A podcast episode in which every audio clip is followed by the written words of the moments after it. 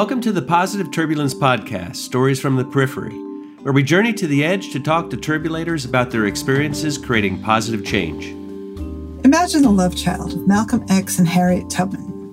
Now give that child Brene Brown, The Power of Vulnerability, and Simon Sinek, Start With Why, as much loved and deeply influencing uncle and aunt.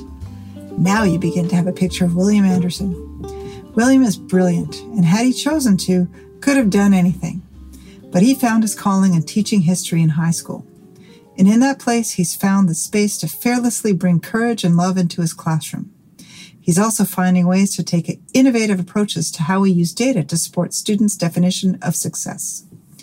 I'm Karen Zadinga, your co host for the Positive Turbulence podcast, and today we're standing in love with teaching. I'm Rob Brodnick. In this episode, you'll get to meet William Anderson, high school history teacher, turbulator, and an optimistic, pessimistic realist. The Positive Turbulence podcast is a manifestation of AMI a deep innovation learning community that is celebrating 40 years of supporting innovation and creativity for organizations and individuals. Learn more at aminnovation.org. Also, would like to thank Mack Avenue Music Group as a contributing sponsor. To hear our theme and other great music, visit mackavenue.com. The school system, it just seems to us to be about as anti positive turbulence as you can imagine. Yeah. Yeah. I would agree 110%. Education is so interesting because their whole like shtick is like wanting to prepare people for the future. Mm-hmm. But as mm-hmm. an institution, the institution of education isn't at all changing or innovating along with the students that they look to hope to change and innovate. Right. It's still tied to the like 1899 horseman factory ideal of what school is. The whole kids going to school in batches and like grouping kids rather mm-hmm. than by mm. development and skill, by age, and mm-hmm. still having bells in the classroom, still having like all this old stuff, trying to get kids ready for a world that is vastly different from 1890. Right. Yeah. yeah. The factory or the farm. That's yeah basically the school's designed to send people to one of those two places. Yeah, and now they're really sending them to absolutely neither one of those places. Yeah. So why? And are they really sending? The I mean, are, are schools really preparing students for anything in terms of what we're sending them to? Do they arrive in post secondary, whatever post secondary thing they're doing, whether it be trades or university or going straight to work? Are they ready? Yeah, I don't know.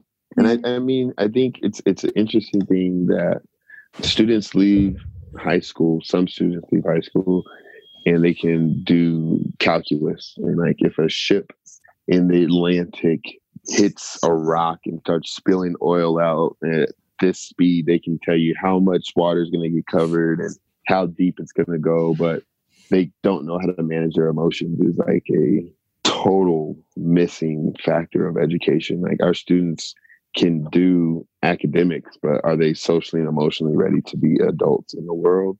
Mm-hmm. Schools do a terrible job of preparing students to be human beings before they prepare them to be anything else. So, what would you change? That's a long list. How much tape do you got? we got all the time in the world, but but like, let's think that you know the top thing, right? The top one, top two, maybe top three things. What think, thread do you pull on first? I can think of a structural one and then maybe a cultural one. Mm-hmm. Structurally, I think that we do ourselves a disservice that the way that we certify teachers is like you can either teach elementary school or you can teach secondary. Mm-hmm. The fact that we have so many students that are in secondary school that still need elementary skills, but they don't have access to teachers who know how to teach in that way, mm-hmm. I think mm-hmm. is a huge disservice. So, like, if it's me and I have a high school student who has a fourth grade education, me trying to teach them literacy is absolutely positively not the best thing for them. I don't know how to teach literacy. I wasn't trained professionally in that science or in that art. Mm-hmm. But a fourth grade or fifth grade teacher can't come to a high school and instruct students who are on a fourth or fifth grade level because they're a early an elementary school teacher. Right. And then vice versa. We have students who are in elementary school or in middle school who are ready to do high school and college work. Why shouldn't they be able to do it? if you are eight years old and you can do calculus, you should be eight years old doing calculus. You shouldn't be stuck doing your times tables just because they say at eight years old that's the that's what you're supposed to do. So structurally, I think dropping some of those barriers for students and for mm-hmm. educators and being able to provide the type of education that students really need based on their academic ability, mm-hmm. I think mm-hmm. is huge. Would be the structural change. Culturally, I would say we have to really start to care more about kids. I think we, I think education talks a good game, but really doesn't pony up to really being interested in the best well-being of students. Mm-hmm. So, I guess both of those things. How do you change the system so that we can make those kind of structural changes? How do you, you know, give the eight-year-old the opportunity to do calculus and still be an eight-year-old? And how do you, you know, allow that 14, 15-year-old who maybe just can't read yet learn um, to read without feeling shame and pressure? I think that the, the answer to that really hits on, on both the structural and cultural piece. This idea that there is shame around the fact that students that you might be 14 or 15 and still reading at a fourth grade or fifth grade level. Mm-hmm. There should be no shame on a child for that. That's not the child's fault necessarily. That's more a failure of the education that they've gotten up to that point that hasn't provided them with the skills that they need to be able to read. So the shame shouldn't be on the child. The shame should be on the school. So in the way that we support our students socially and emotionally, I think could really deal better with that. And if the structure wasn't so rigid that it was because you're this age or this grade, the shame I don't think would carry with it. It would be more about what skills do you have. Structurally, I think that's a super easy fix. Like let elementary school teachers teach in high school. And when kids need reading intervention, let them get reading intervention that's at the grade level that they need to be able to get it. And just mm-hmm. by having an elementary school language arts person in a high school building to teach reading intervention solve that problem. And that's super easy. That's not even like a difficult thing to do. We have reading interventionists at our school who are just secondary teachers so mm-hmm. they're teaching students skills that are still just right outside their reach. So really getting them the developmental reading and literacy skills that they need is just it's just missing it by mm-hmm. some arbitrary hoop that we've created an education that doesn't necessarily need to be there. Like I don't understand why a teaching license can't be for K through 12 yeah. If that's what you want. Or why an elementary school teacher can't be brought into a high school to provide mm-hmm. a service for students that we know that's where it is. Mm-hmm. Like mm-hmm. that's as easy I, as opening the space on the books. Yeah. I, I couldn't imagine, Karen, in the situation you describe where there's 26 students across eight grade levels. And, you know, my background in education and having spent time in the classroom, it's a totally different world to be a teacher in that kind of situation. You have to have you know so much awareness about yeah. each individual and their abilities and really create a social learning dynamic where seventh grade level are helping the third grade level. So you you almost have like a community of education rather than a classroom with a teacher and a student. Mm-hmm. it would almost be like real life. Imagine that. Imagine that. Imagine school being in a place where you like go to the different people who you know provide the service that you need for you to be able to make the steps that you need to. Education is just in a very interesting place. I think it's at like the top of that roller coaster hill and how it goes down and survives and down not as necessarily as in education is going to crash and burn but like it's time for it to really start to pony up put the seatbelt on and, and get ready for the ride of change as a large system sort of structural component. I mean, we've got yeah. federal government, state government, the local, all of these kinds of things. You have national standards, similarity across the country. It's going to be a challenge to change things at that level. And so I'm wondering if it's going to need to come from different kinds of places, whether it's competition out there and we know the cost of education is difficult, but maybe there's some kind of rebellion that occurs within the teacher cohort and teachers start to own things a little more. I don't know. I'm just wondering what we're talking here today about positive turbulence. How do we turbulate that system? What are some ways to create some some change that that makes things better?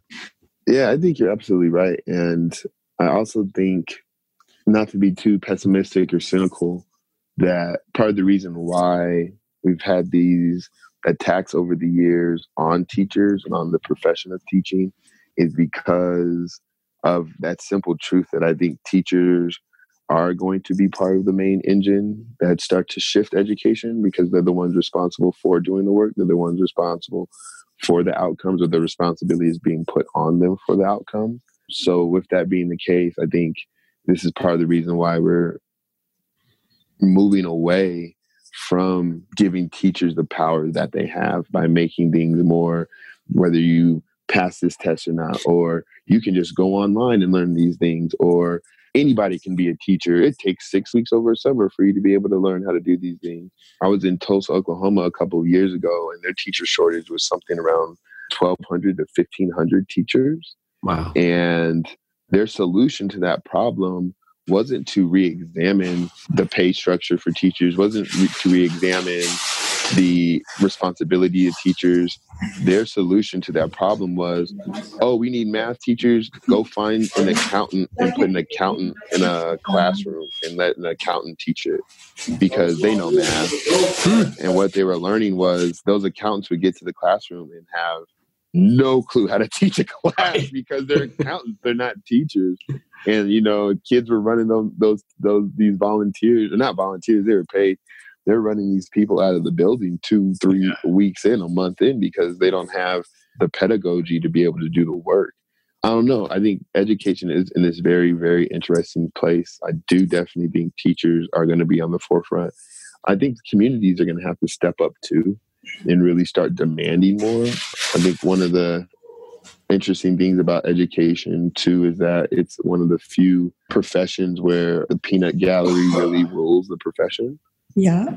Like we sure. as a person who has always gotten their trash picked up, I don't get to tell sanitation people how to do sanitation. Even though I've always had a garbage man, I've always had garbage. I know I don't want it. I essentially have a pretty good depth of knowledge on sanitation, but I don't get to tell sanitation what to do. I don't get to tell lawyers what to do. I don't get to tell doctors what to do. As often as I've been to the doctor, as, as much access as I had the WebMD. But because people have all been to school, at least K through 12, relatively, they get to have this voice in such a huge impact on what happens in education. Mm-hmm. And sometimes it's definitely not for the best. So, what do you do, William? Like, so you're in an ecosystem that is just fraught with negative turbulence right now, coming from all sides the system, the parents, the government. Like, wow, like so much pressure. A, how do you personally stay positive? And how do you how do you start to change? Like what kind of things can you do to bring a little positive turbulence into your world, to innovate a little bit even in the classroom? What kind of what kind of opportunity is there for you? I think there's a lot. I answer myself a pessimistic, optimistic, realist. So I'm always going to think of like the worst case possible scenario yeah. for most things. I'm also going to think of like the utopia scenario, but then I'm, I'm going to try to ground myself into some reality. And I think for me in education, the reality, the best part of it is the fact that we get to work with kids and that it is a long game. And that if I can work in places and spaces as small of a contribution as it may be. If I can get students to think about themselves, to think about the world, to think about these systems, structures, different problems, and different successes that are happening in their community, in their state, in their country, in their world, and get them to leave and contribute in a different and radical way, slowly but surely that positive turbulence starts to make its way out. I think also just things like this podcast and stuff that you guys are doing that in the information age, it's a lot harder to be able to not show the positive impact that changes of thoughts can have. So mm-hmm. being a part of things like that and then being willing to challenge and say that things could and should be differently, I think for me is a way that I definitely try to stay positive and just I remember not liking data very much. And like I used to hate like, oh my God, you guys want data, data, data, data, data. Like I thought very much what I did was just so qualitative that crunching numbers like took away from a lot of the work that I did. But then I remember being asked to teach things a very particular way and not wanting to do that and thinking I might know a way that better addresses the need and the want that the people above me wanted. And then I started using data to show that these different ways of doing things could be just as successful or even more successful.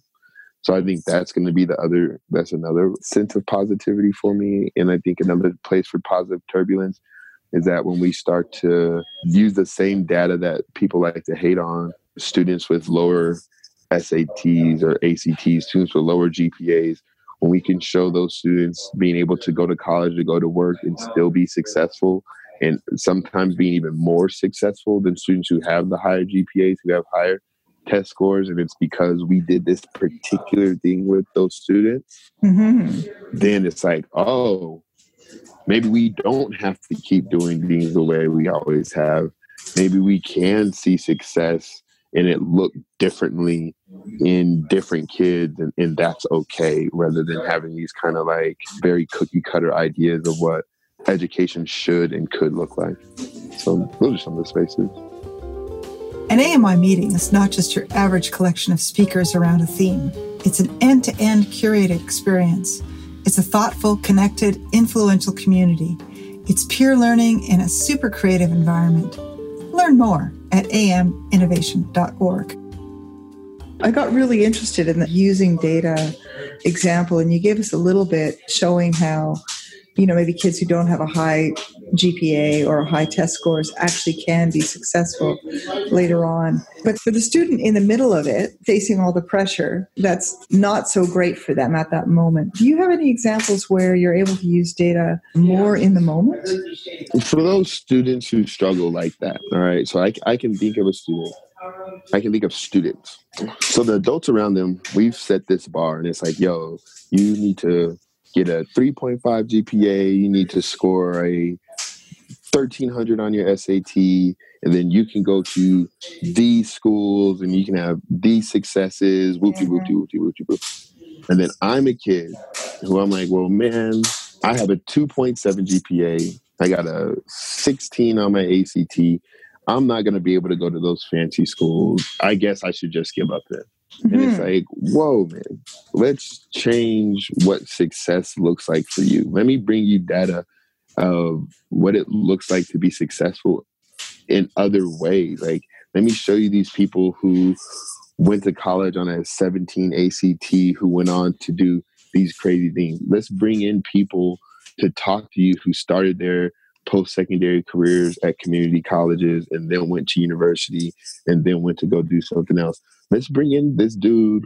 I remember I had a student whose dad came to this country with a third grade education and owns one of the largest concrete companies in the state of Colorado now.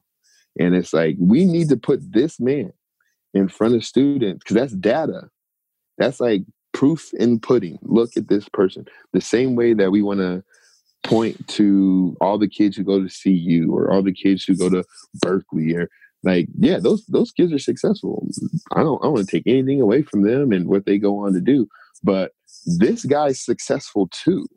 And you should be able to hear his story and understand that joe just because you might start off at a community college just because you might want to start off and work just because your success looks different doesn't mean that you're unsuccessful you shouldn't feel that shame we were talking about before. You shouldn't feel this this sense of letting yourself or letting others in the world around you down because you couldn't follow this kind of mystical ideal to elevate yourself into success that like this road has so many different side streets to it that can get you to where you want. I mean i think that data is hyper important too I think it's really important, and you know we we can take our averages and look at see how the average group does over an average period of time, and you know with average outcomes and all those kind of things, and and the data suggests certain kinds of patterns, but learning is a really different kind of thing. I think learning is important to innovation. It's important to self growth, important to happiness, so many different kinds of things. So let me let me set something up for you. I teach a course on innovation, and one of the things I do in the opening session is is I ask, and I won't even call them my students. We're co-learners in a sense, but I say let let's talk about profound learning and the times in your life when something really happened and, and you emerged from this as a different person. And, you know, there's lots of definitions of what learning is. Learning is change, it's being different. And so I say, tell me what are the characteristics of the situation? You know, what was going on? And words come up and there's a pattern. And I've done this for over a decade and, and it, it repeats. But things like fear, uncertainty, difficult situations, all these really negative kind of terms pop up when people talk about their most profound learning. And I, at the end of the conversation, come back and say, okay, now if I were to tell you you're going to come to this learning experience and we're going to focus on you being afraid, being unsure of yourself, not knowing what to do, and all of these things that make this profound learning experience, people wouldn't do it. They wouldn't sign up for the course, they wouldn't pay for it, they would stay away from that. So there's some kind of paradox about what true learning is. There's some kind of irony in all of this. And if you, as a teacher, were to tell some learning expert that's studying learning, say, "Yeah, I, I, my classroom, I try to, you know, make people afraid, and I try to get them out of their comfort zone and do all these things," and and really, you know, that's where some of the magic does come from. It's been cooked out of our system. We're not allowed to do that, right? And so, how do you struggle with that kind of paradox in our world? And so, that's one of the question. Part two is how do you bring turbulence to that to try to create something special for a single learner as opposed to a whole class? I think that's a great question. Great two questions. And I love that you start your class off asking that question because it, it makes a beautiful point that for most of us, learning happens in that uncomfortable space, in that place where there was so much uncertainty and then you were able to discover that you were able i think for my classroom the way that we do that is through deep self-reflection so this last semester i actually got to pilot a senior seminar course and the senior seminar course was rooted in mastering literary standards through writing and rewriting three main papers.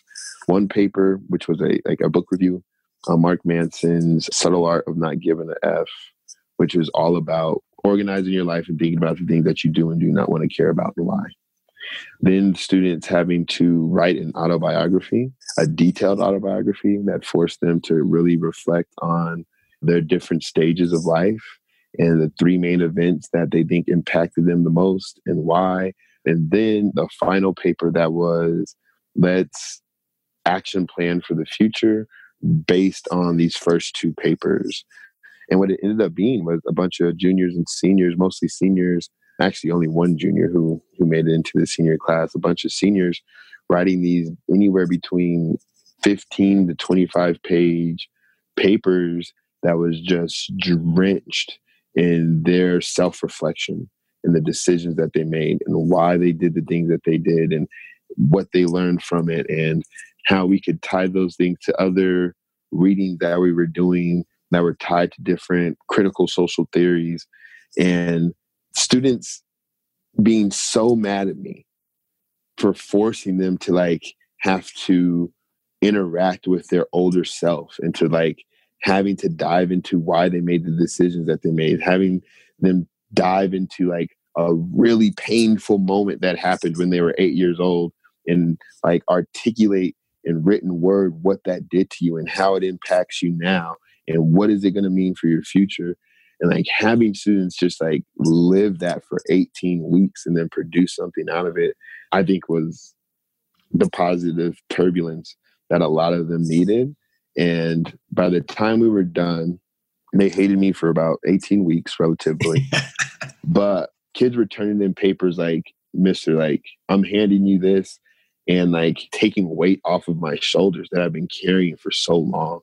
I'm giving you like other kids being like, man, like I feel so much better thinking about what my life is going to be after high school. Like you were asking us questions that I really didn't have answers to. Like I knew I wanted to go to college. I didn't know why people have been telling me to go for the last 12 years of my life. So I just figured I'd go. Now I like actually think I know a reason why. So like to your point of getting kids to be innovative, to getting people to to feel that positive turbulence, I think forcing them to reflect and to be better critical analysts of themselves and of the world around them, I think is just key to that.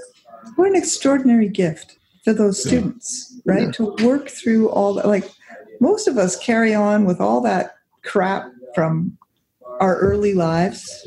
Hardly anyone gets through their early lives without some crap. True. And we get, you know, we get to 40, 50, you know, and beyond, still carrying it, right? And still stuck in that whatever that thing that was going on then. And what an extraordinary gift to have the opportunity to work through that in a wholesome way, mm-hmm. right? Rather mm-hmm. than through, it, say, 18 hours a day of video games. Right. Which, you know, is another path that people take. Yeah. Yeah. right. And what an extraordinary gift to give young people a sense of optimism about what their future could be and a, and a reason why. You know, wow, what a great thing. Because again, you know, my experience with young people is that, you know, they get from the day they start high school, maybe even earlier than that, they get barraged with what are you going to do when you grow up? What are you going to do? Mm-hmm. What are you going to do? What are you going to do? What are you going to do?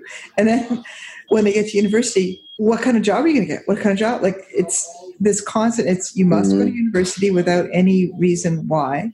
You know, what are you going to do with that? What are you going to do? And who knows, right? And so I think it's an amazing. What a what a lovely exercise and what a what a lot of hard work on your part as well. I mean, it was a little bit of both, like being able yeah. to help students just work through some of their stuff.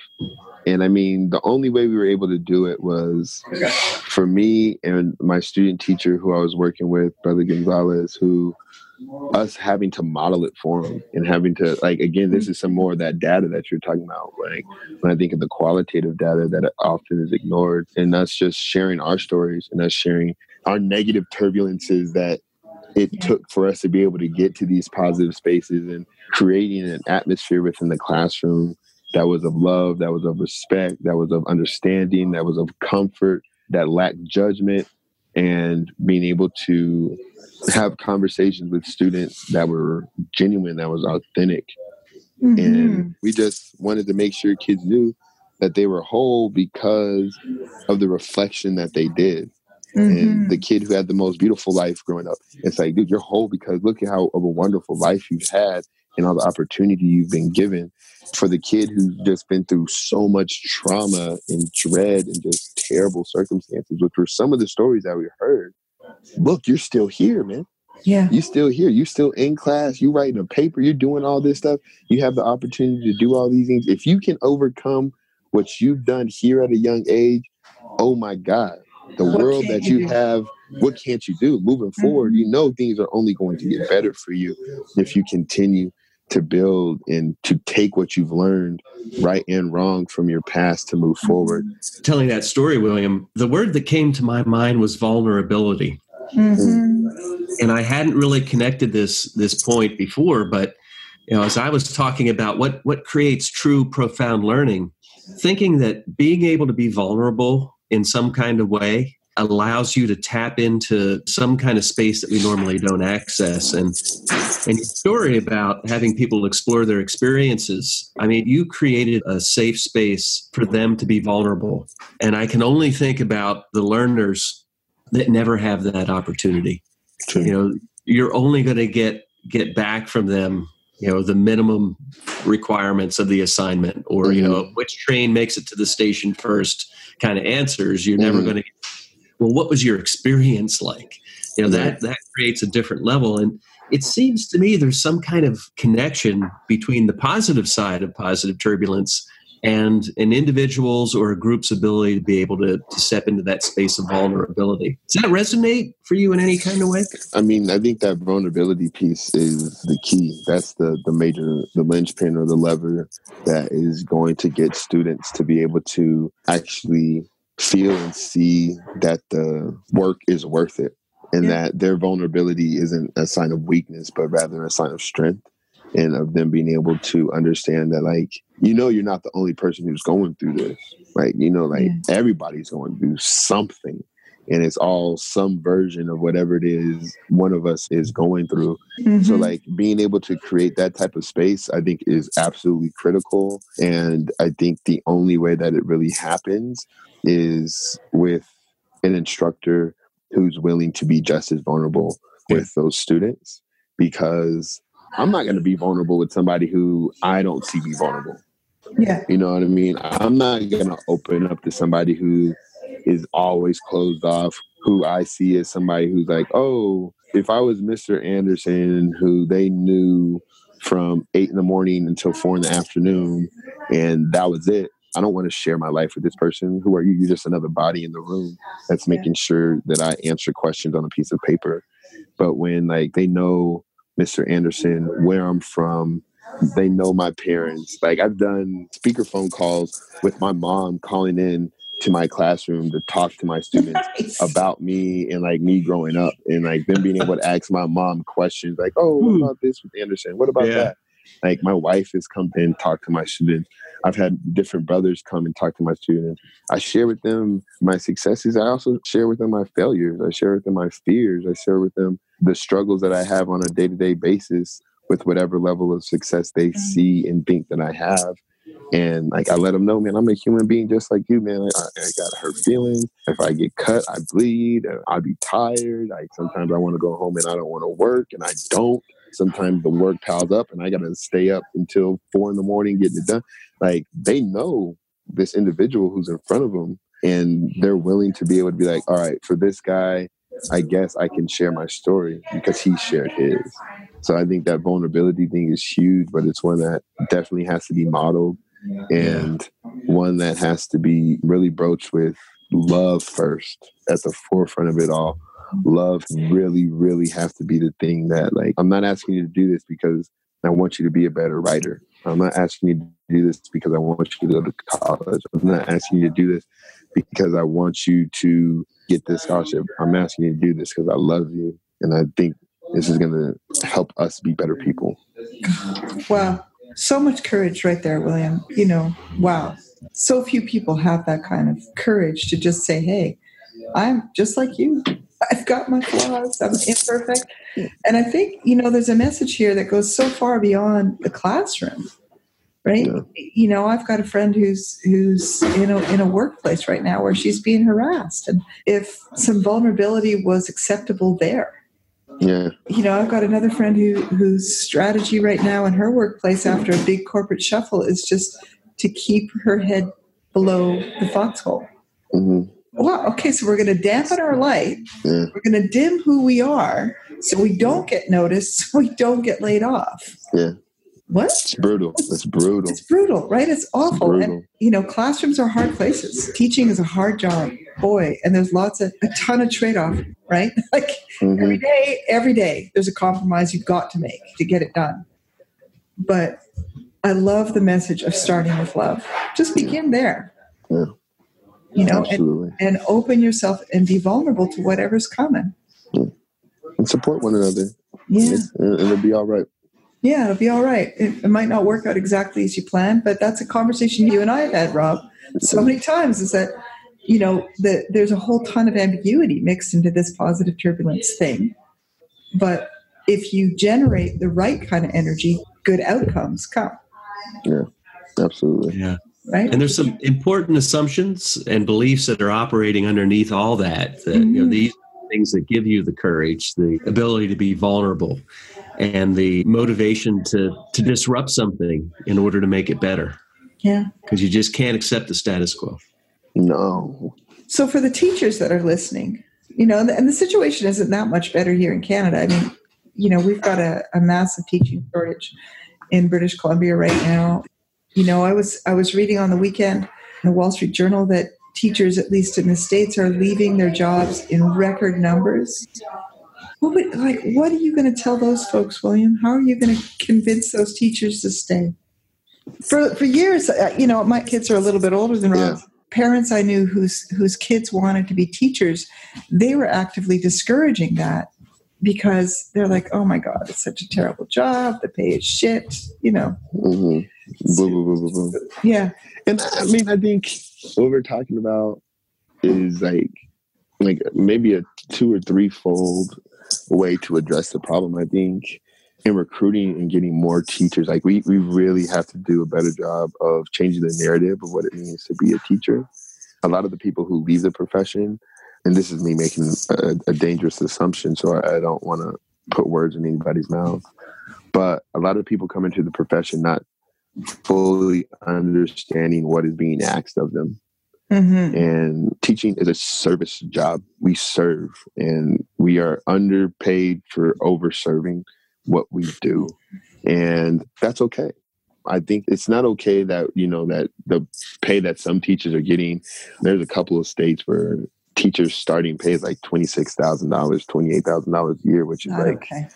totally insane for me to think of. Like you're going to entrust somebody to teach your children and they make less than like a Walmart manager. But then that's no disrespect to any Walmart managers out there. So uh, the way we think about the teaching profession has to change.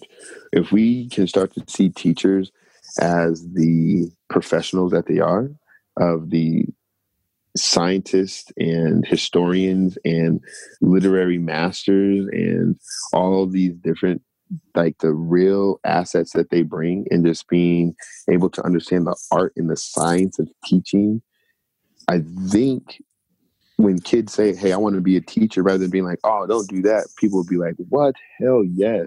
You want to be a teacher? How can we help you make sure you make that dream a reality because I know you, little Steve. I know you, little Jane. You need to be a teacher. You're the type of person that we need to put in front of kids. Let let's do that, yes, rather mm-hmm. than telling somebody, "Nah, don't do that." There's no pain in it. Try to find something that pays you more. So as soon as we get out of that mind state that like people should be working for money rather than working for a passion and, and an ability to serve, I think is going to be a major shift. And teacher preparation has to be better. Like colleges and universities do an okay job at best of preparing teachers for the work. I think that's a whole teacher preparation, I think is a whole nother podcast for hours of tape and, and discussion, dissertation, and data to be discussed. But universities and colleges and alternative teaching prep programs have to, have to, they have a moral obligation to do a better job. As far as retaining teachers, I'm kind of at a mixed feeling for it. I think some of the people who leave probably shouldn't be in it. Mm-hmm. It's one of those things where it's like, if you become a fireman or firewoman, I want that person to really be excited about waking up every morning to be a fireman or a firewoman, to be a fire person. Mm-hmm. my house on fire and somebody showing up disgruntled and mad. Right. Like, oh, I gotta put out another fire. oh, oh, God, God, geez Louise. You know what I mean? The same for like people who are on the ambulances, the same for people who are doing surgery. Like I don't need my surgeon showing up to surgery disgruntled. You know, right. I want them to have a passion for it. I want them to have a love and a burning desire for it. That regardless mm-hmm. of the circumstances, they're like, yes, I've dedicated my life to this thing, and this is what I'm going to do. For a lot of those people who are leaving, I understand how hard it is to teach. Yeah. I understand the the ask that is being asked of these people. And for some people, you know, it's too much, and that's okay. Mm-hmm. I don't think there's a problem with that. The ones that stay, though, we're sitting back like, okay, well, there's another Mr. or Mrs. out the door. You got to try to find a way to fill the space, which I think goes back to that first issue of like, what are we doing to like actually recruit? What are we doing to actually prepare? So that when people actually do become teachers, they actually know fully the job that they're getting into and they're willing to dedicate themselves to it. Could they pay us more? You goddamn right they could pay us more. and would that keep more people in it? It would. You know what I mean? Plain and simple. We look at the way we allocate our money in this country, and education is so low on that totem pole that are we surprised that record numbers of teachers are leaving? We shouldn't be. You know, if all of a sudden Wall Street executives' pay got cut to what teachers' pay was, you'd have a lot less people on Wall Street. Yeah. If mm-hmm. doctors' pay got cut to what teachers' pay was, there'd be a whole lot less people becoming doctors. Yeah. You know what I mean? So like we got to, as a society, that's us. That's not even the teachers and those people who are leaving's fault. That's us as a society not valuing the expertise and the professionalism that comes with teaching, and people just being fed up and being like, you know what, I'm straight. I can go work in corporate America, make this a more living wage. And it sucks because it hurts kids. And I think it hurts those people's quality of life, especially those people who really wanted to be teachers. Like if I had to leave teaching and take a corporate job where I make more money, would I be happy that I made more money? Absolutely. Would I miss the kids every single day? Absolutely. Would I be happier? Probably not. Yeah. You know what I mean? So it's, so many it's, corporate it's jobs just don't give you the opportunity to impact people. And that's that's tough. I mean, you might the salary might be higher, but it's a totally different kind of lifestyle and a totally different kind of impact that you're having. I think teachers are one of the some of the people are a profession full of people chasing immortality in the sense that they're like, if I can teach these kids, I'll live through this kid. And then hopefully that kid to teach their kids some of what I taught them and I'll be gone, but they'll still remember, you know, the things. Like I have teachers that I know are no longer on this earth, but I'll never forget Miss July, who was my fourth grade yeah. teacher. About that woman will impact me forever. I'll never forget Miss Snow. I'll never forget um, Miss Keeler, Miss Delmont. I'll never forget Mr. Roundtree. Those cats are cemented, you know. So like this idea of being able to teach, it brings in a very particular fold of people and we just have to do a better job supporting them. Yeah, I totally agree with you. So we use the word turbulator as someone who creates turbulence. It goes in and mixes things up. I met you about a year ago, William, but I heard about you, I saw about you when I was at the Gates Foundation in Seattle. Mm-hmm. And if you don't mind, can you tell us a little bit of the story about your relationship with Gates, how how you ended up with your picture on that wall, and then a little bit of a follow up if that's given you the opportunity to turbulate in any kind of way. Strangely enough, I have to credit my mom for raising me right. I was at work one day and saw a lady like carrying in a whole bunch of stuff, and I like was like, "Oh man, like why are you carrying this? Let me help you out." You know, trying to be the, the gentleman Mama would want me to be, and thought nothing else of it probably like a month later, I got an email from the Gates Foundation saying I was invited to uh, ECET 2 conference in um, La Jolla, California, like all expense paid for. And I was like, this is a trick. This is like some email fish or something like that. Nobody gives away free stuff. But look more into it, was like, oh, okay, cool, man. Went, had an amazing time, came back. And after I came back, probably a week after I came back, the lady who was who had helped carry stuff in was like, "Hey, did you ever get an email from the Gate Foundation? I was like, yeah, I did. I, I actually just got back from a trip from them. She was like, oh, I recommended you for it because you were so nice that day and you helped me out and they were asking for great teachers and I thought I'd pass your name along. And I was like, oh, that was really sweet of you. Thank you so much. Like it was an amazing thing. And I went to that first one and was blown away. Was lucky enough to go to a second one in Snowbird, Salt Lake and there they were recruiting for their TAC, which is the Teacher Advisory Council. And I talked to as many people as I could while I was there to be able to get onto this board. So put my name in the hat. They called, I interviewed, was lucky enough to be accepted to be on their teacher advisory council and worked with the foundation for two years. And just over those two years, I'm going to Seattle and different places all over the country, just helping push some of their different initiatives helping provide feedback to some of the different work that they were doing. And just over that time, cultivating some relationships with some of the people there, telling them about the work that I was doing in Denver. They were like, well, hey, could we come out and check it out? They came, checked it out, were like, oh man, this is really great work. And I mean, for me, I was like, really? This is, you know, just thought it was work. And they're like, can we film this? Can we do this? And that all that turned into that screen that's out there in the museum, which still is to this day like a mind blowing thing that even exists. But since then, with that, it's just been amazing to be able to just provide some insight to just different places and spaces about education. I like to call it like education mercenary work, where they like call you in, here's the job. We need your insight. Your let us ask us these questions. Let's do this work here, and then fly back out. Type of work in education, just kind of based in that. I met so many like crazy good educators there. In particular, my boy Brandon White, who is a teacher in Rochester, New York. Me and him were able to create this critical pedagogy and an emancipatory pedagogy professional development that I've been able to teach and train with around the country. That's been really awesome. So that experience, more than anything else, let me know that being a positive turbulator is, what you, is, that the word you use? A positive turbulator. One was a thing, and that it was needed, and that it was okay to do it. Like I remember going into teaching, thinking, you know, almost to your friends thought to just like keep my head down, close my door, do my teaching. But being able to work on that national level really showed me like, yo, William, you should say something. You should do something. You should turbulate in a positive way. And mm. you're not always going to be right. And you have a crap ton to learn, but you also have a crap ton that you can contribute, which I never thought I did. So like yeah. that was probably the biggest takeaway from that.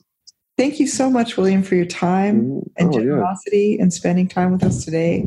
You know, for me, these lessons in, in positive turbulence, they go so far beyond the classroom. Yes. Right? They're not just about they're just about interacting as a human, really. But I think if we want to have a culture that's innovative, have a culture that's riding this future wave, that's looking to the future that that will be thriving in the next 20 years mm-hmm. we need to start thinking less about this model that was developed for the 1890s yeah. much yeah. much more about raising students and children that are creative and innovative and you know forward thinking and living in their passion right and doing like you say, doing the, what they really love because I, I do not want my surgeon showing up. no, disgruntled. no disgruntled surgeon. No disgruntled. Not another surgeon. brain surgery. No way. Oh. Not what brain surgery today. Oh I'm just God. not feeling it. Oh, yeah, I don't need that. I uh, not need that. right. So yeah, no, I'm with you on that. I, I love that thought, and I'm going to hold that thought and I'm absolutely apply it to many things. You know, I've got to say, learning about positive turbulence from Stan years ago, studying it, practicing it in organizational change, writing about it. Honestly, starting this podcast with you, Karen, and William, spending time with you, my learning has now changed and I'm a student again in a different kind of way, and I yeah. I really appreciate that. So thanks thanks to you both for doing this. This is just this is a ton of fun. We're having a good time. Man, I appreciate you guys 110 percent, man, for even the opportunity to come in and, and share even a little piece. Yeah. Well, who knows where everything's going to go? Yeah, yeah we'll see. Yeah. That's the beauty of, of it all, right? crazy optimists like the three of us, right? this, is very, very true. Thank you to AMI, who have nurtured us in developing this podcast, is the source of so many of our guests, and of course, the founder, Stan Gryskiewicz, is also the author of the original book, and dare I say, the guru of positive turbulence. AMI is a pioneering nonprofit organization comprised of committed individuals who foster and leverage creativity and innovation in organizations and society. AMI identifies leading edge innovation, shares experiences, sponsors research, and recognizes innovation and creative processes. Find out more at aminnovation.org. And thank you to Mack Avenue Music Group, our contributing sponsor, for providing our podcast soundtrack, Late Night Sunrise. If you want to find out more about your hosts, Positive Turbulence, our guests, or check out our very cool and very diverse reading list, head over to positiveturbulence.com. Until next time, keep the turbulence positive.